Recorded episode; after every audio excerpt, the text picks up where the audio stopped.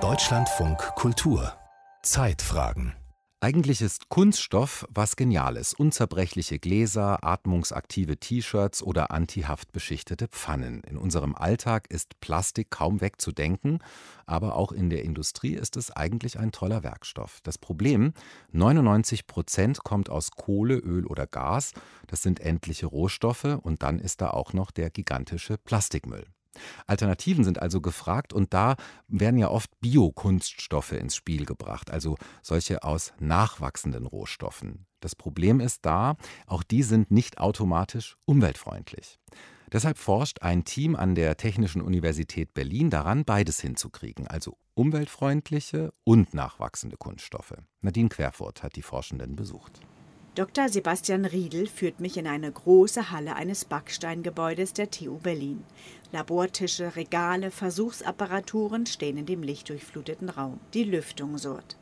Zwei Doktoranden bauen eine Apparatur ab, ziehen Kabel, die zu einem mannshohen Stahltank führen, einem Bioreaktor mit 100 Litern Arbeitsvolumen. Er spielte in einem vor kurzem beendeten Versuch eine zentrale Rolle. Sebastian Riedel, Arbeitsgruppenleiter des Bereichs Bioverfahrenstechnik, zückt sein Handy. Und hier ist halt ein Foto von der Ernte des Studententeams und da läuft auch schon der Reaktor. Ja, 746 Likes. Das war ein erfolgreicher Durchlauf, sagt Sebastian Riedel und stellt eine Glasflasche mit blauem Schraubdeckel auf den Tisch. Das ist halt die, die Biomasse.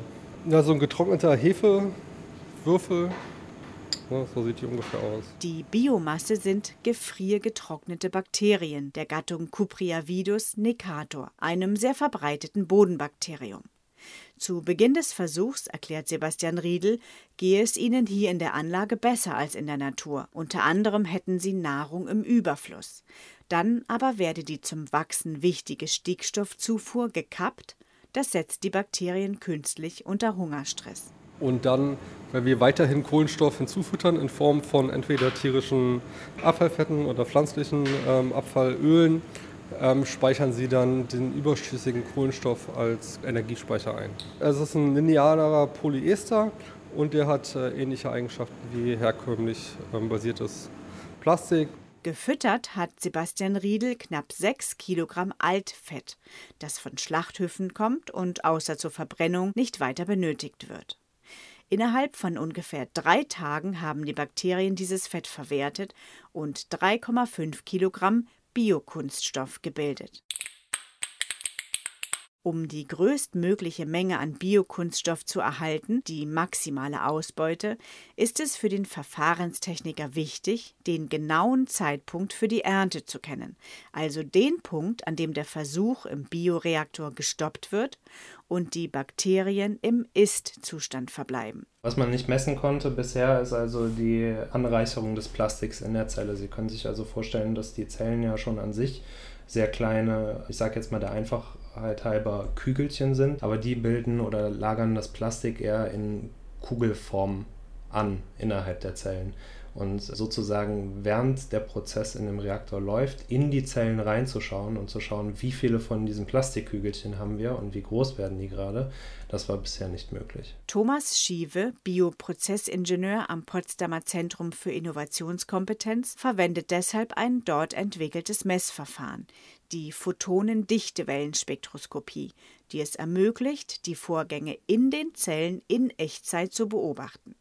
So konnten die Forscher in Kooperation mit der TU Berlin ermitteln, dass die Bakterien im Bioreaktor die maximale Kunststoffmenge nach 72 Stunden gebildet hatten. Nach dieser Zeit allerdings befindet sich der Stoff Polyhydroxyalkanoat, kurz PHA, noch in den Zellen und muss herausgelöst werden. Sebastian Riedel stellt drei Flaschen auf den Tisch. Je nachdem, wie wir das machen, können wir jetzt hier so ein ja, so ein feinkörniges ähm, Granulat kriegen oder ein Pulver. Hier so ein bisschen großkörniger, so ein bisschen zusammengeklumpt. Das sieht so ein bisschen so wie, wie Popcorn aus, sagen manche. Und das ist eine Folie. Das Besondere ist halt am PA, das wird halt aus nachwachsenden Rohstoffen oder biogenen Reststoffen hergestellt von den Mikroorganismen und kann dann auch wieder von Mikroorganismen abgebaut werden. Also wie normales Plastik auch, degradiert das auch, ja, wird irgendwann bröselig, zerbricht, wird immer kleiner, aber dadurch, dass es dann abgebaut wird, ähm, entsteht halt kein Mikroplastik. Es wird also unter aeroben Bedingungen entsteht dann CO2 in Wasser am Ende, also wie, wie es entstanden ist. Das ist dann komplett weg. 400 Millionen Tonnen Kunststoff werden weltweit jährlich produziert, die meisten aus erdölbasierten Rohstoffen. Der Anteil von Biokunststoffen, ob biologisch abbaubar oder beständig, liegt derzeit nur bei etwa einem Prozent. Verschwindend gering und daher eine Chance für Biokunststoffe, auch vor dem Hintergrund der Corona-Pandemie, in der die Nachfrage nach Kunststoffen enorm gestiegen ist. Im Rahmen des Gesundheitsschutzes und der Hygiene sind die Kunststoffe wieder salonfähig geworden. Im Prinzip kann man sagen, das hätte wahrscheinlich keine PR-Kampagne so erfolgreich geschafft. Und das heißt natürlich auch, dass mehr Biokunststoffe eingesetzt werden können. Sagt Dr. Lisa Munzig vom Institut für Biokunststoffe und Bioverbundwerkstoffe IFBB an der Hochschule Hannover. Auch ein Biokunststoff muss auf seine Nachhaltigkeit geprüft werden und für eine aussagekräftige Bewertung ist eine detaillierte Ökobilanz erforderlich. Und auch bei Bioplastik ist die oft besser, wenn es wiederverwendet werden könne. Das ist bei Sebastian Riedels PHA nicht der Fall. Abbaubarkeit hin oder her.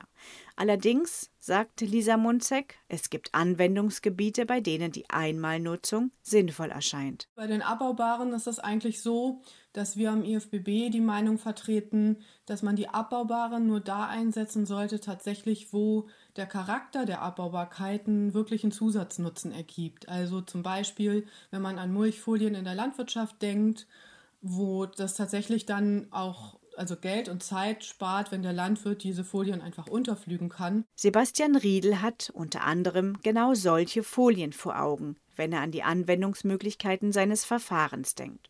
Zudem hofft er, dass er die entstehenden Mengen noch steigern kann. Das wäre so das Ziel, dass egal welchen Ausgangsstoff man gerade hat, der sonst verbrannt werden würde, dass man den dann zu dem gewünschten PAA umsetzen kann. Ein Kunststoff aus biogenen Reststoffen, der selbst wiederum komplett abbaubar oder recycelbar ist, das wäre tatsächlich ein geschlossener, nachhaltiger Kreislauf.